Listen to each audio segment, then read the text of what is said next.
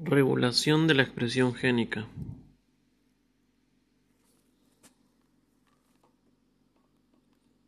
Conceptos generales.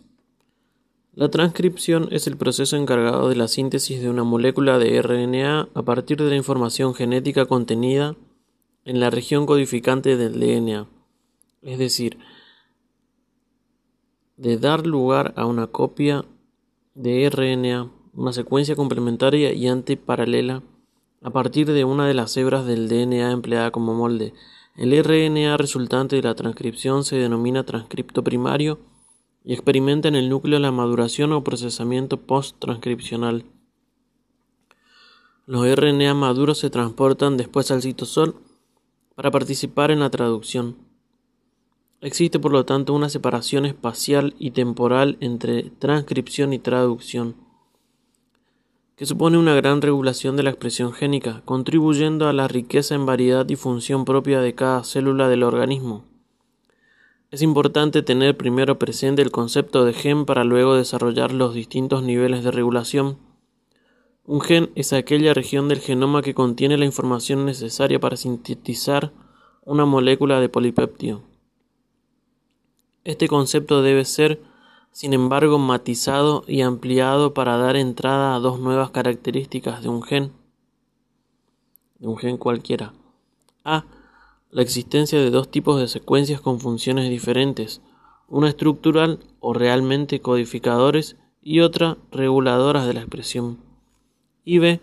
La presencia en la región estructural de regiones codificantes y no codificantes. La región estructural define la secuencia del producto génico. Comprende a su vez dos tipos de regiones, en función de su capac- capacidad de expresión: intrones o regiones no codificantes presentes en el interior del gen, y exones, que incluyen todas las secuencias codificantes, así como las no codificantes de ambos extremos del gen.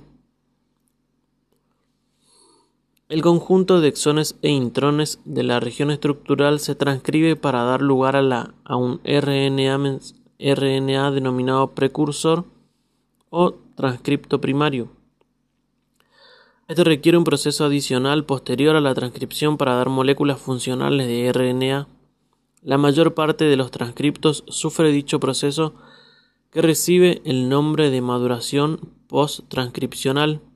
Como parte de este proceso se pierden los intrones y los exones se unen linealmente hasta constituir el R N A maduro o funcional. La región reguladora sin función codificante suele estar situada cadena arriba de la región estructural. Contiene distintas regiones pro- promotoras encargadas de interaccionar con los factores de transcripción proteicos para regular positiva o negativamente el inicio de la transcripción.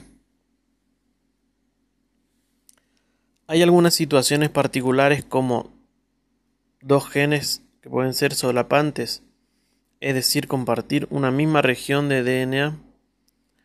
Algunos genes dan lugar a varios productos.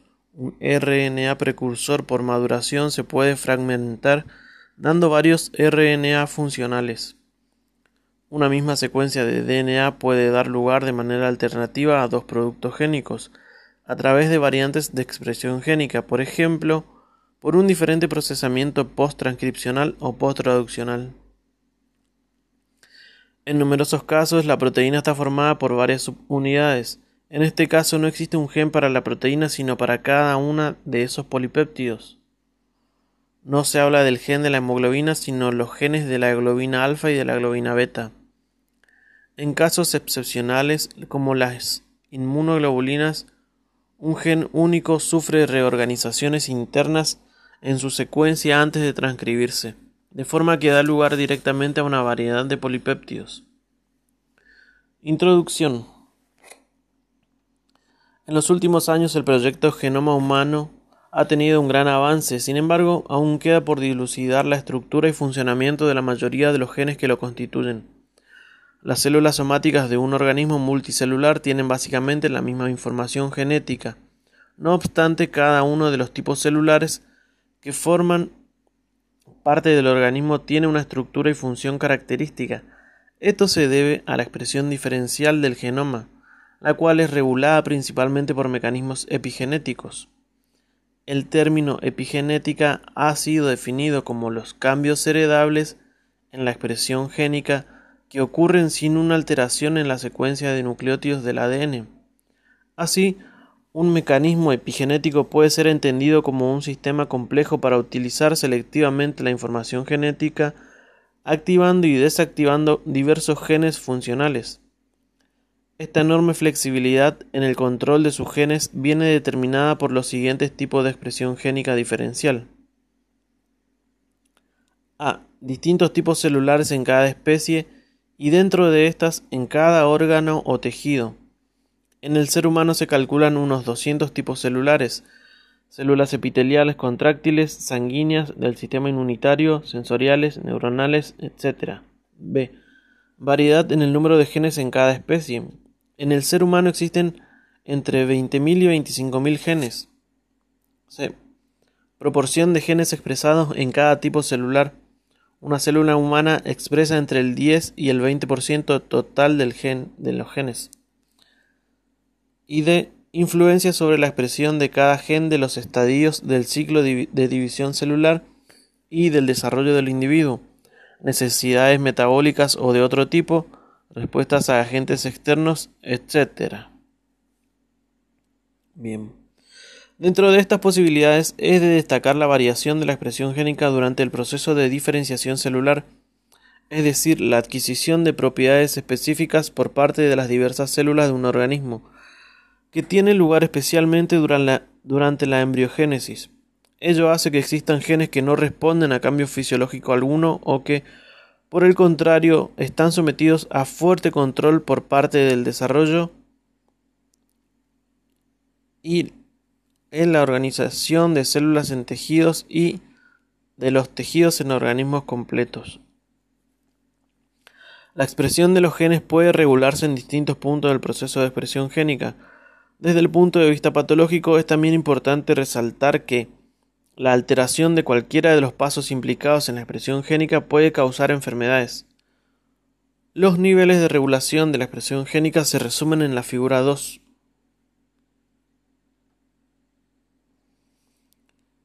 En la figura en donde se ven los niveles de regulación de la expresión génica en eucariontes, creo que está sacada del Matthew. Bueno, no sé.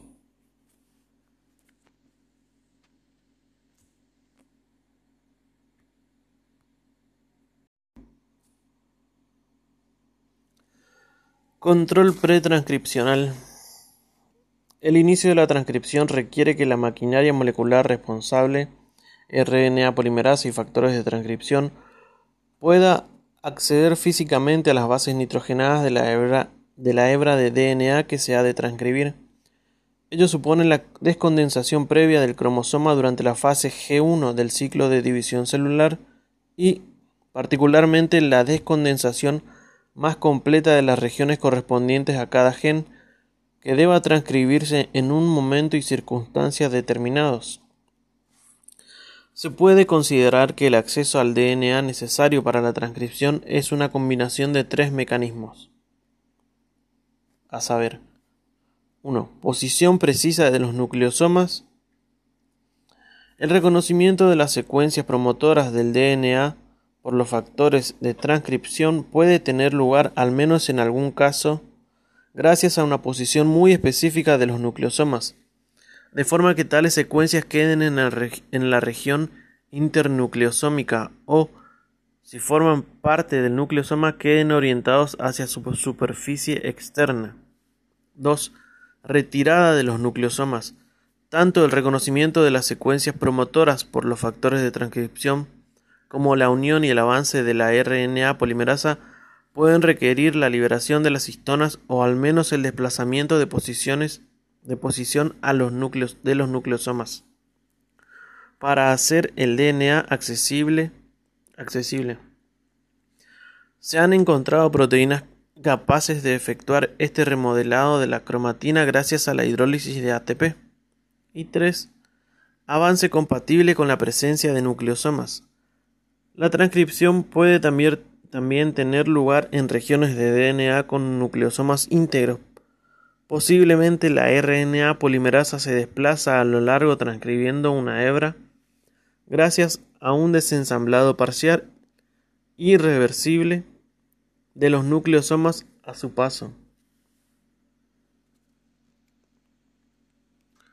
Regulación epigenética.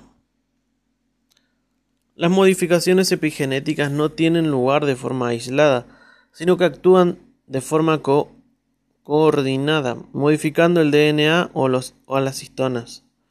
De acuerdo con ello, las marcas epigenéticas definen compartimentos o dominios en el genoma, activos o eucromatina, potencialmente activos, heterocromatina, heterocromatina facultativa y silenciados, heterocromatina constitutiva, como ejemplos de situaciones fisiológicas reguladas por mecanismos epigenéticos pueden mencionarse a la, inactiv- la inactivación de uno de los cromosomas X en las mujeres asociada con hipermetilación de todo su D N A y modificaciones de sus histonas, b.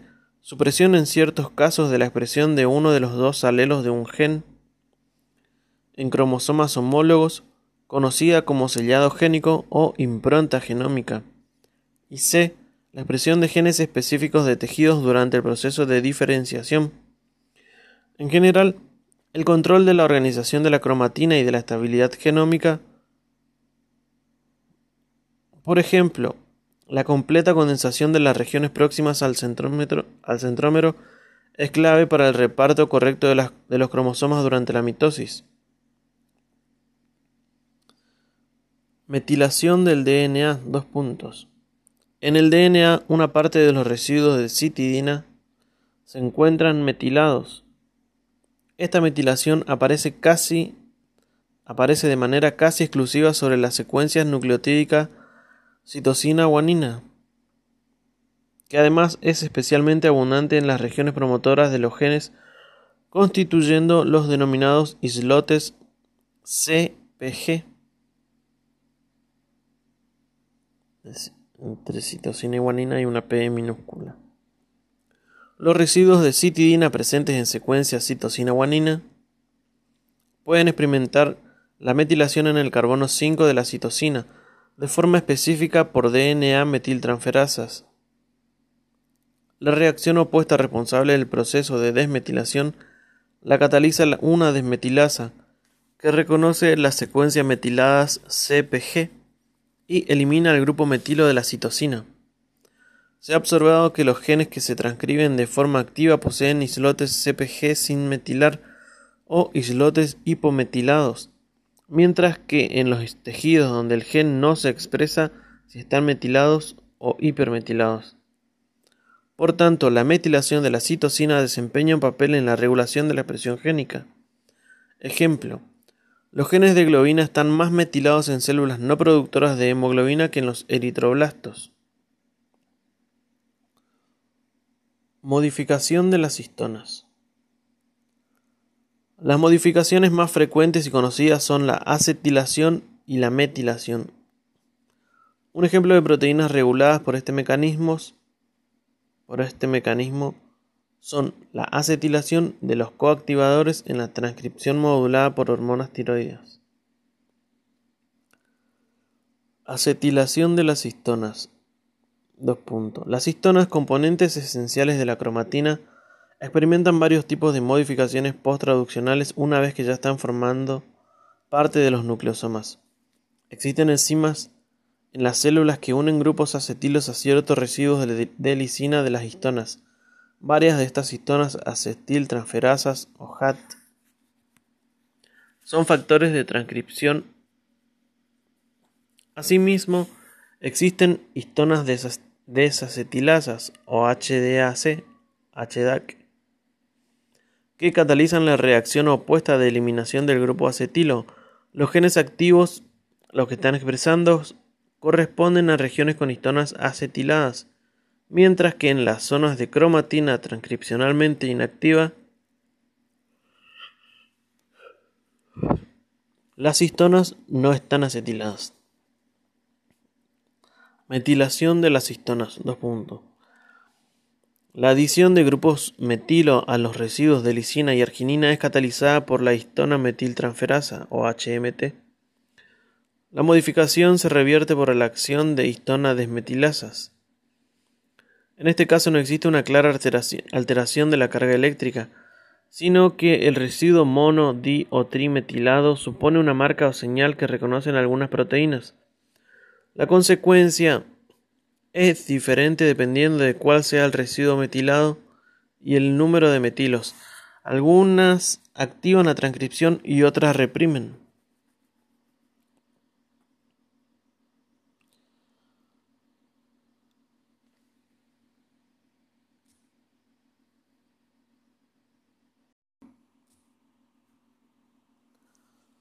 Regulación de la transcripción. El mecanismo de control que se ha descrito tradicionalmente como regulador de la transcripción se basa en el componente genético, la secuencia de bases del D N A por contraposición al componente epigenético. Esta regulación se centra en la interacción de los promotores con los factores de transcripción. A fin de simplificar nuestro estudio, se prestará atención preferentemente al control por promotores y factores de transcripción de la síntesis del R N A mensajero por la R N A polimerasa dos, es decir, la transcripción de genes de clase dos.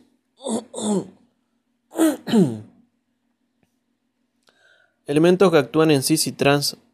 Un promotor o secuencia promotora es una región de D N A que regula el inicio de la transcripción de un gen. Corresponde, por tanto, a lo que hemos denominado región reguladora del gen.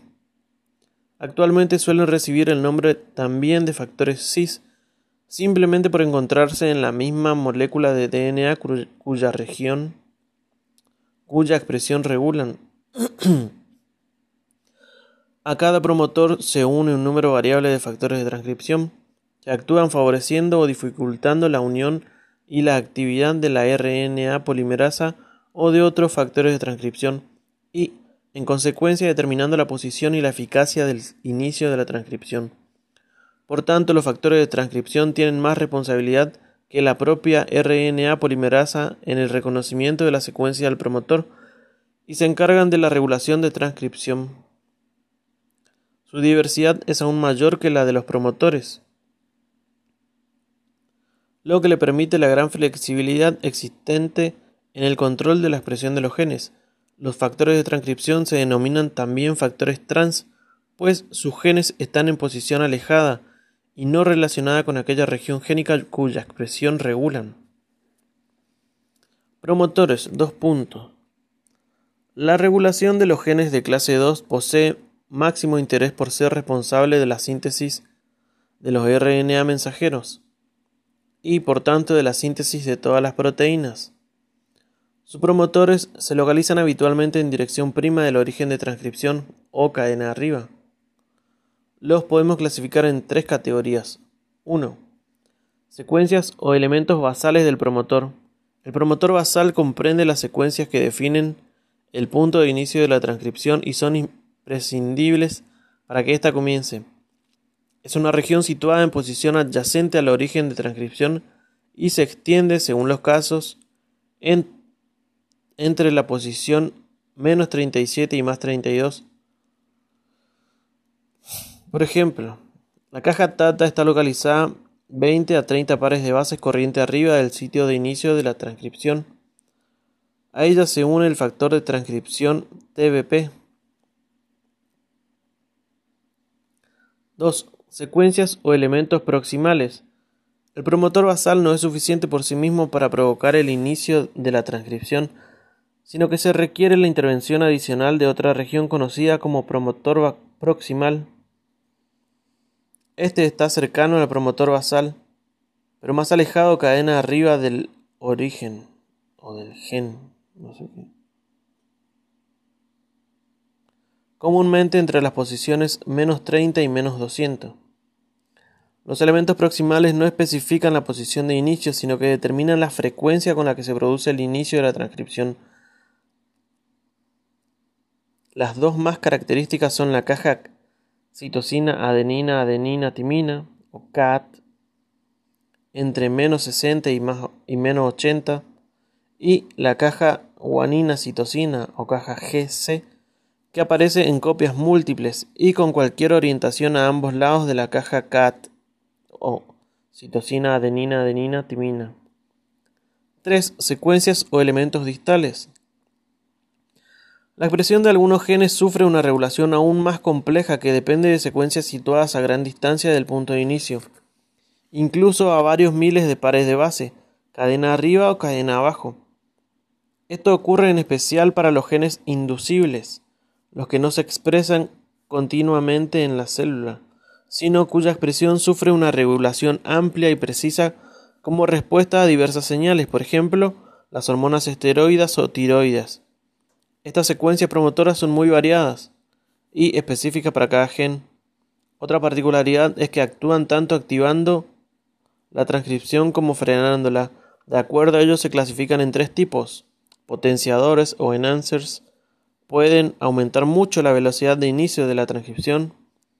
Silenciadores o silencers tienen el efecto opuesto, en general debido a que los factores de transcripción que se unen a ellos compiten con la acción de aquellos específicos para los promotores potenciadores y proximales. Quizás parezca extraño que secuencias tan alejadas puedan actuar sobre el inicio de la transcripción. En realidad, esta lejanía es relativa considerando el giro de la cadena en la doble hélice y el enrollamiento de ésta en torno a los nucleosomas. Además, la molécula de D N A es flexible y regiones distantes pueden acercarse sin problemas. Factores de transcripción. La R N A polimerasa dos interacciona con una gran variedad de factores de transcripción dependiendo del gen y habitualmente con muchos de ellos. Se pueden clasificar de acuerdo con su unión a uno de los tres tipos de promotores en general. Proximales. Vamos de vuelta. Se pueden clasificar de acuerdo con su unión a uno de los tres tipos de promotores en generales, proximales e inducibles. Factores de transcripción generales. Reconocen los elementos basales de un promotor, promueven la formación alrededor del punto de inicio de un complejo plurimolecular que incluye el promotor basal, los propios factores de transcripción generales y la R N A polimerasa dos. El factor de transcripción dos D o T F I I D, después veremos si es una I o un uno, es el más significativo. Determina que la R N A polimerasa dos actúe a una cierta distancia del promotor, definiendo así el punto de inicio de la transcripción. Está formado por dos componentes, una molécula de T B P o Tata Binding Protein, que confiere a, al factor de transcripción dos D la capacidad de reconocer la secuencia promotora, y varias moléculas de T A F dos por T B P Associated Factors, diferentes entre sí y que pueden variar para la unión a promotores diferentes. Son subunidades que forman parte del T F dos D en número de nueve a doce habitualmente. Otro ítem. Factores de transcripción proximales. Son proteínas que reconocen específicamente los elementos proximales del promotor, contribuyendo a aumentar la eficiencia de formación del complejo de inicio o favoreciendo su actividad sobre la polimerasa. Cada promotor en particular requiere un conjunto preciso de estos factores para su expresión plena. Ejemplo, el factor de transcripción C T F interacciona con la caja C A T o C A A T de citosina, adenina, adenina, timina. El factor de transcripción S P uno se une a las cajas guanina, citosina. Los promotores que solo contienen elementos reconocidos por factores de transcripción generales y proximales controlan los denominados genes constitutivos, los que se expresan de una forma constante, a la misma velocidad en todo momento de la vida celular. Sus productos génicos se precisan en forma abundante, se transcriben a baja velocidad, pero siempre de forma continua. Otro ítem, factores de transcripción inducibles. reconocen los elementos distales del promotor, actúan facilitando la formación y la actividad del complejo de inicio de la transcripción o, por el contrario, dificultándolas. A diferencia de los generales y proximales, estos, fac- Uy. estos factores de transcripción no están presentes en la célula de forma continua, sino que se sintetizan o se activan en momentos específicos o en tejidos particulares. En general, para todo factor de transcripción, su capacidad de unión a la molécula de D N A casi siempre es reconociendo ciertas secuencias de bases. Depende habitualmente de que las moléculas de factores de transcripción contengan motivos estructurales ligantes del D N A. Ahora veremos la descripción de los motivos estructurales más frecuentes. Son hélice girohélice, hélice bucle hélice, homeodominio, dedos de zinc y cremallera de leucina. Motivo hélice girohélice, H T H, helix turn helix. Está formado por dos segmentos peptídicos en hélice alfa de estructura rígida, separados por un corto tramo que permite que las dos hélices se aproximen entre sí. Una de las alfa hélices es la que reconoce y se encaja en el surco mayor del D N A. Es frecuente que una proteína presente dos motivos hélice-hélice, hélice-girohélice, o bien que se asocien dos proteínas iguales o modímero, cada una con un motivo H T H. Motivo hélice-bucle-hélice, H L H. H. Helix loop helix. No es igual que el anterior, consta también de dos segmentos hélice alfa unidos por un péptido más largo, lo que lo dota de mayor flexibilidad. Tiende a formar dímeros, pero no siempre interaccionan en posiciones consecutivas del surco mayor del D N A. Motivo homeodominio. Además de tener dos hélices, como el hélice girohélice, tiene un tercer tramo en hélice alfa, del que sale una región sin estructura secundaria definida, cuyos aminoácidos interaccionan de manera directa con el D N A. Este dominio es importante porque aparecen en proteínas que regulan el desarrollo embrionario. Dedos de zinc. Este motivo consiste en espaciamientos específicos conformados por residuos de cisteína e histidina que permiten la unión de cationes zinc a la proteína, produciéndose un enlace coordinativo del metal en el centro de ellos. Este fenómeno confiere al dominio aspecto de un dedo, por lo cual es llamado comúnmente dedo de zinc. Estos dominios pueden encajar en los surcos mayores del D N A. El acople de estos factores regulatorios abarca la mitad de una vuelta de la doble hélice del D N A. Y cremallera de leucina. Es un motivo que se origina por la distribución repetitiva de reti- residuos de leucina espaciados por siete aminoácidos en, in- en una distribución alfa-helicoidal de la proteína. En la conformación alfa-helicoidal se concentran de un lado los aminoácidos hidrófobos, pues la leucina se repite en la misma cara cada dos vueltas de hélice. Dos cadenas de este tipo pueden asociarse intercalando sus restos de leucina, como los dientes de una cremallera. En el otro extremo del motivo, las dos hélices alfa se encajan en el surco mayor del D N A.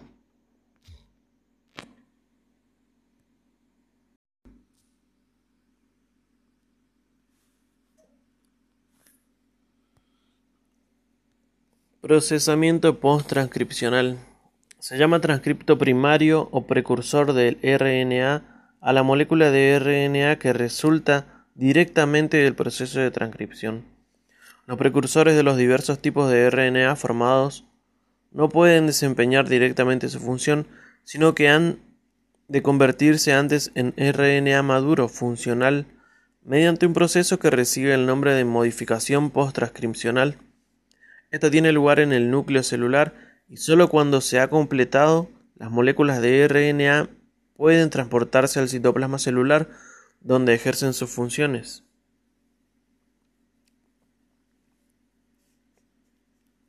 A. Modificación del extremo cinco'. El pre-R N A mensajero comienza a modificarse muy pronto, poco después de iniciar la transcripción. Se trata de una modificación covalente que, globalmente, implica tres tipos de enzimas: fosfatasas, guaniltransferasas y metilasas, y que conduce a la incorporación singular de un nucleótido protector sobre la posición cinco' terminal del R N A mensajero. La formación de la caperuza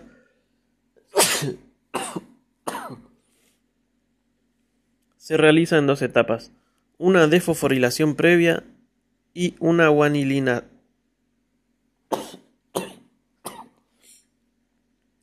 Una guanililación a costa de G T P. La estructura terminal resultante se conoce como caperuza de guanina, caperuza cinco' o casquete cinco'. Esta caperuza ejerce un efecto protector para la molécula frente a las exonucleasas, marca el pre-R N A mensajero, para su empleo posterior como sustrato en otras reacciones de procesamiento en el núcleo, y sirve como punto de unión del R N A mensajero a los ribosomas para iniciar la síntesis proteica. Además, los tres primeros nucleótidos de la estructura cinco', guanosina trifosfato R N A mensajero, son modificados por metiltransferasas que emplean S-adenosilmetionina como coenzima donadora del grupo metilo. B. Poliadenilación del extremo tres'. Sobre el extremo tres' actúa una R N A polimerasa especial que no usa molde y solo acepta como sustrato al A T P, denominada poli-A polimerasa. Como consecuencia, se añade al R N A un gran número de residuos de adenilato o A M P, formando una cola de poli-A. Esta estructura, que permanece intacta hasta la formación final del R N A mensajero, puede participar en procesos de gran relevancia como el transporte del R N A mensajero al citoplasma y la determinación en parte de la estabilidad y vida media del R N A mensajero. C. Splicing o ajuste. Esta etapa es esencial en la maduración post-transcripcional del transcripto primario. Consiste en la eliminación de los intrones y la unión o empalme de los exones. La eliminación de un intrón está determinada por su secuencia y no por su longitud. Solo intervienen tres secuencias específicas: dos que definen los extremos del intrón y otra en su interior, conocida en su conjunto como sitios o centros de ajuste: centro cinco', centro tres' y centro de ramificación. Un cambio en el sitio de corte daría lugar a un ajuste erróneo. Se utilizaría para el corte y empalme la siguiente secuencia consenso, si la hubiera, con lo que el intrón o parte de él quedaría incluido en el R N A mensajero. Esto conduciría Esto conduciría a la síntesis de un polipéptido alterado, con una inserción grande en su secuencia de aminoácidos, o incluso con cambio de toda la secuencia a partir del punto de alteración debido a un desplazamiento del marco de lectura. Splicing o ajuste alternativo consiste en que algunos... Esto era el ítem D. Splicing o ajuste alternativo consiste en que algunos genes pueden dar lugar a transcriptos maduros diferentes, que formarán proteínas diferentes o distintas.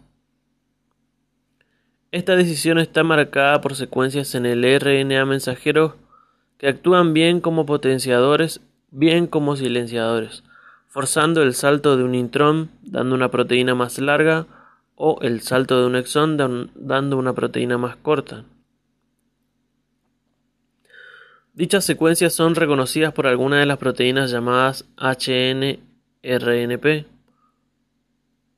o ribonucleoproteínas nucleares heterogéneas, o bien por proteínas S R. Ítem E. Riboedición. En algunos casos, la secuencia de un R N A puede terminar presentando diferencias con respecto a la del D N A del que procede, aún considerando el resultado de la maduración de extremos y la eliminación de los intrones. Se trata del cambio de uno de los nucleótidos por otro diferentes. Esta modificación post-transcripcional se conoce como riboedición o edición del R N A. Existe un ejemplo paradigmático de riboedición en el ser humano. El gen de la apolipoproteína B. Como consecuencia de una riboedición específica de tejido en el hígado se sintetiza la proteína completa, ApoB cien, mientras que en el intestino se sintetiza la forma truncada, ApoB cuarenta y ocho. Las funciones de ambas isoformas en el transporte y metabolismo del lípido son diferentes. ApoB cien participa en el transporte del colesterol y los triacilgliceroles de síntesis endógena, mientras que ApoB cuarenta y ocho interviene en la distribución de los lípidos de la dieta hacia los tejidos.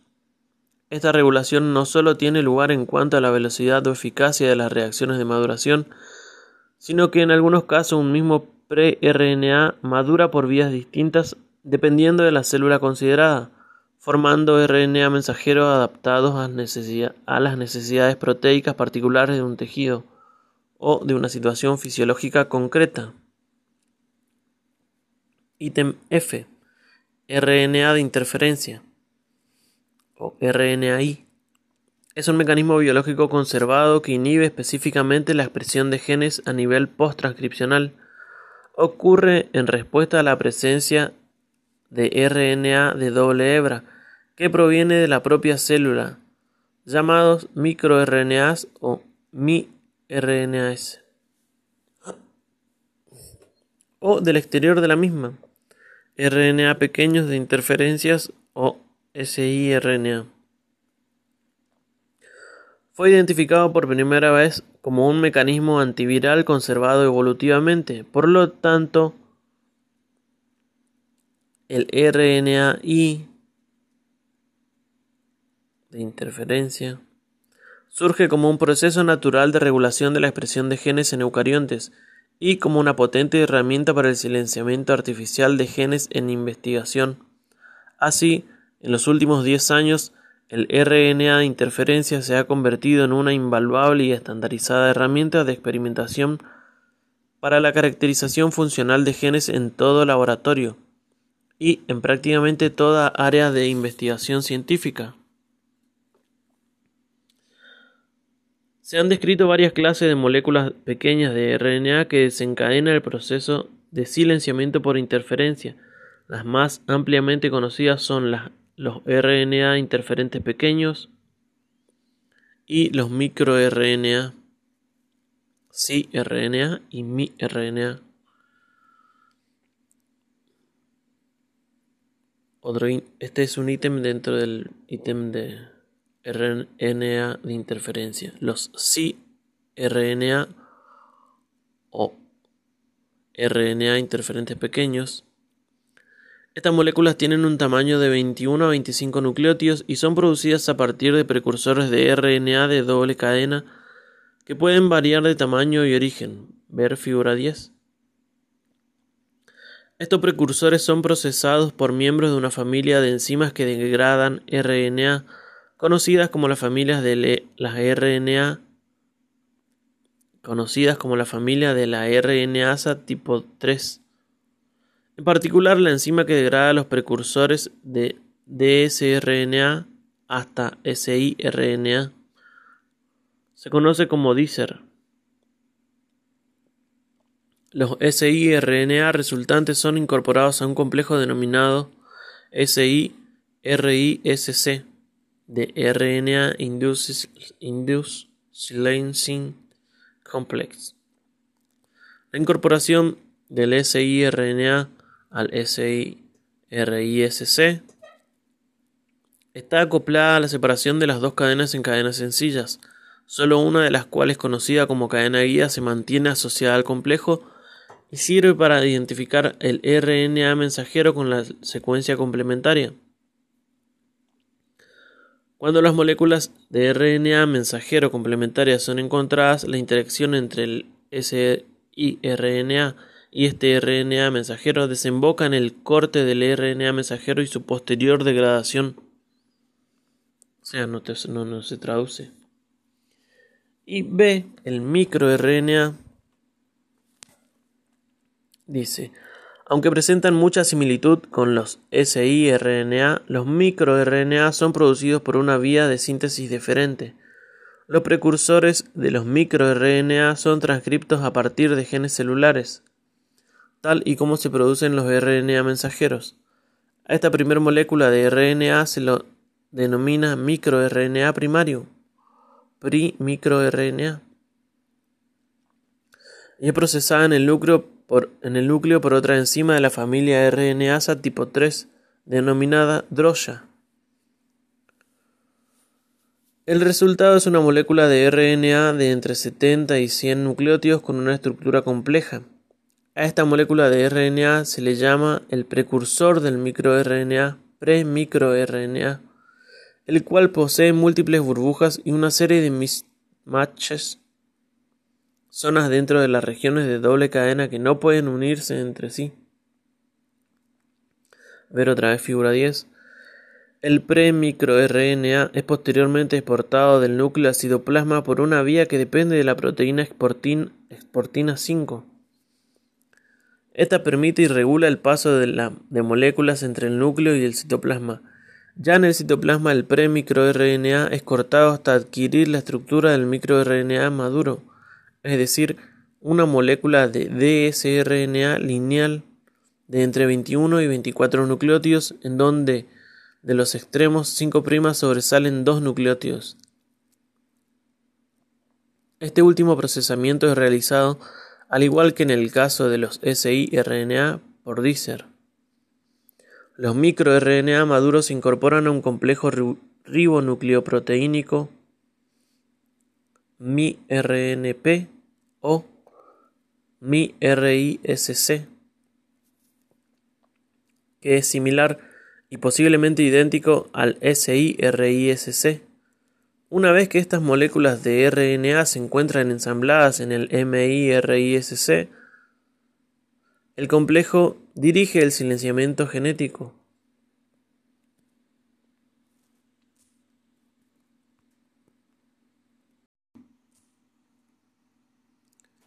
Regulación de la traducción. La traducción se regula en las células a través de varios mecanismos. Su velocidad de depende, en cierto modo, de la secuencia del R N A mensajero molde. Por ejemplo, un R N A mensajero con muchos codones raros se traduce más lentamente y, por tanto, con menos frecuencia que otro con codones más comunes. uno. Control del transporte del R N A mensajero. Las tres modificaciones esenciales que experimentan los transcriptos primarios durante su maduración en la son la formación de la caperuza cinco', poliadenilación en tres' y reacciones de ajuste o ajuste parecen, parecen ser cruciales para que el R N A pueda pasar al citoplasma e intervenir en la traducción a proteínas. Este transporte a través de los poros nucleares está perfectamente regulado y puede afectar también al, al control de la expresión. Una vez completado el procesamiento post-transcripcional del transcripto primario, el R N A mensajero maduro se transporta a través de los poros nucleares e inicia la traducción en el ribosoma citoplasmático en un plazo de entre uno y cinco minutos. Existen mecanismos celulares de control de la traducción en respuestas a las necesidades bajo diferentes condiciones ambientales. Entre las proteínas específicas que se unen al R N A mensajero recién sintetizados y ayudan a su transporte fuera del núcleo, se encuentra un factor proteico multimérico que incluye al E I F cuatro E. o proteína ligante de la caperuza, C B P. dos. Vida media y degradación del R N A mensajero. Cada molécula de R N A mensajero se emplea muchas veces como molde para la traducción, dando lugar a numerosas copias del polipéptido que codifica. Como consecuencia, el tiempo de permanencia de una molécula del R N A mensajero en la célula es esencial para determinar la cantidad de proteína producida. Ese tiempo o vida media de la molécula depende tanto de la velocidad con que se sintetiza, madura y sale al citoplasma el R N A mensajero, como de la rapidez con que se degrada en este compartimiento subcelular. La degradación intracelular del R N A mensajero es un proceso que tiene lugar continuamente, a mayor o menor velocidad, como consecuencia de la actividad de ribonucleasas específicas. Estas pueden ser tanto endonucleasas como exonucleasas. Frente a estas últimas es importante la acción protectora de la poliadenilación, pues debe digerirse por completo la cola de poli A antes de que alcance las secuencias codificantes del R N A mensajero. De hecho, las moléculas de R N A mensajero tienen una vida media tanto más prolongada cuanto mayor es la longitud de su cola. De igual manera, la caperuza cinco' ejerce un efecto protector esencial gracias a su estructura singular con enlace cinco' cinco' trifosfodiéster. Existen también mecanismos de control de la vida media que dependen de proteínas que se unen al R N A mensajero, protegiéndolo de la degradación, y otros a cargo de complejos ribonucleoproteicos que degradan específicamente un R N A determinado mensajero, proceso que se denomina ribointerferencia. Una vez que el R N A mensajero ha alcanzado el citoplasma, el control de su traducción se ejerce esencialmente en la iniciación, haciendo de esta etapa, haciendo de esta la etapa limitante. Principalmente se regula la formación del complejo de preiniciación ochenta ese y la actividad de los factores de inicio E I F dos y el E I F cuatro E. También a través de la influencia de estructuras secundarias en el R N A mensajero que pueden enmascarar los sitios de unión del ribosoma y el codón de inicio. tres. Control de la accesibilidad del mensajero. Este ejemplo demuestra un mecanismo de control para la síntesis de ferritina ejercido mediante el bloqueo del acceso a la, de la maquinaria de traducción a su R N A mensajero. Esta es una proteína cuya función es almacenar hierro como reserva para la biosíntesis de hemoglobina, bio, mioglobina, citocromos y muchas otras proteínas, y al mismo tiempo como protección contra la toxicidad de los iones hierro libres. Su síntesis se controla a través de las proteínas I R P, que se unen a la región cinco' no traducida del R N A mensajero, impidiendo el inicio de la traducción. Las I R P o proteínas reguladoras del hierro poseen la capacidad de unirse al R N A mensajero, con distinta afinidad en función de la concentración intracelular de este metal. Por ejemplo, una de ellas, la I R P uno, cuando el hierro es abundante, lo incorpora en un complejo hierro-azufre, Fe cuatro S cuatro, y no interacciona con el R N A mensajero. Por el contrario, cuando el hierro es escaso en la célula, la I R P uno no presenta el complejo hierro-azufre y adopta una conformación que le permite unirse con elevada afinidad a una horquilla de R N A con bucle, impidiendo el inicio de la traducción y reduciendo así la concentración intracelular de la ferritina. La célula se adapta de esta forma a la escasez de hierro, evitando la síntesis de una proteína que no es necesaria. Por el contrario, en condiciones de exceso de hierro se sintetiza libremente la proteína, la ferritina, para poder fijarlo.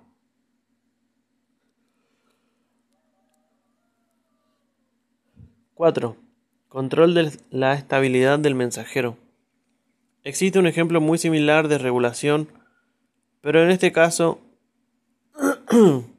controlando la vida, la vida media del R N A mensajero y, por tanto, su disponibilidad para la traducción. Se trata del, tra del receptor de transferrina, una proteína de membrana necesaria para que las células capten el hierro. En condiciones de escasez de hierro, la proteína I R P se une también a este R N A mensajero frente a la degradación. En consecuencia, se sintetizan más moléculas del receptor de transferrina a partir de un mismo R N A mensajero, capacitando a la célula para captar, más, para captar hierro con más eficacia. En la situación contraria, en abundancia de hierro, I R P no es activa para unirse al R N A mensajero, que se degrada más rápidamente, reduciendo la síntesis del receptor, ya no tan necesario. Ambos mecanismos de regulación, la traducción del R N A mensajero de ferritina y la degradación del R N A mensajero del receptor de transferrina, actúan al unísono con un mismo objetivo, la adaptación de la célula a la disponibilidad de hierro. Y cinco. Regulación del complejo de iniciación. La síntesis de hemoglobina requiere cantidades estequiométricas de hemo y de globinas. La síntesis de las globinas tiene lugar en precursores eritroides y en reticulocitos, precursores inmediatos de los eritrocitos, donde se expresan de forma activa los genes correspondientes. La velocidad de traducción del R N A mensajero de globina está regulada en función de la concentración de hemo en la célula, de modo que si ésta desciende, disminuye la síntesis. La célula evita así la producción inútil de la proteína para la que no hay grupo prostético disponible, el hemo. La regulación tiene lugar por inhibición del inicio de la traducción, interfiriendo en la reutilización del E I F dos.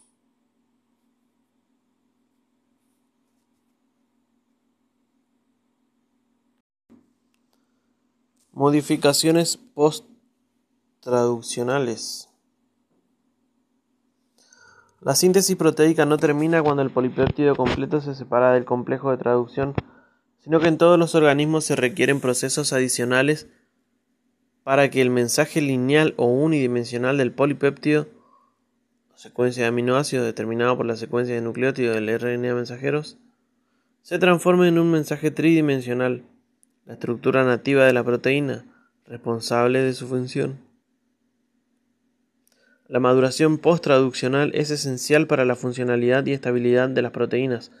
Cada compartimiento subcelular requiere proteínas diferentes, que no se metabolizan que no se sintetizan en él para sus variadas funciones: actividad catalítica en todas las vías metabólicas, papel estructural en la membrana celular, transporte o almacén de moléculas e iones, función motora muscular, transmisión de señales intra e intracelular, regulación de la expresión génica, etcétera. El péptido naciente del ribosoma puede sufrir diversas modificaciones acorde con su función biológica posterior, incluyendo remoción del extremo aminoterminal, agregado de secuencia señal para la exportación, acilaciones, metilaciones, sulfataciones, glicosilaciones, prenilaciones, modificaciones dependientes de vitamina C, carboxilaciones dependientes de vitamina K, factor de coag- factores de coagulación, o bien clivajes post-traduccionales para tornarse activas. Todas, esas, todas estas modificaciones pueden ser controladas por señales internas, pH intracelular, actividad de chaperonas moleculares, o externas, cascada de quinasa que controlan fosforilaciones. A. Activación proteolítica. Consiste en la ruptura específica del, polipéptico, del polipéptido por proteólisis en polipéptidos más pequeños, cada uno con distintas actividad, o en la eliminación de una porción sin fusión, sin función en general pequeña, para dar un solo péptido activo. Es una hidrólisis absolutamente específica y de acción limitada a ciertos enlaces peptídicos, y no debe confundirse con la responsable de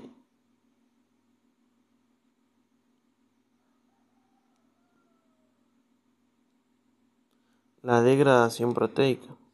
Por ejemplo, las proteasas digestivas tripsina y quimotripsina se, se sintetizan en forma inactiva como precursores o proproteínas. De este modo se protegen las células donde se sintetizan y se reserva la actuación para el tubo digestivo. Esto también ocurre en las hormonas. Y B.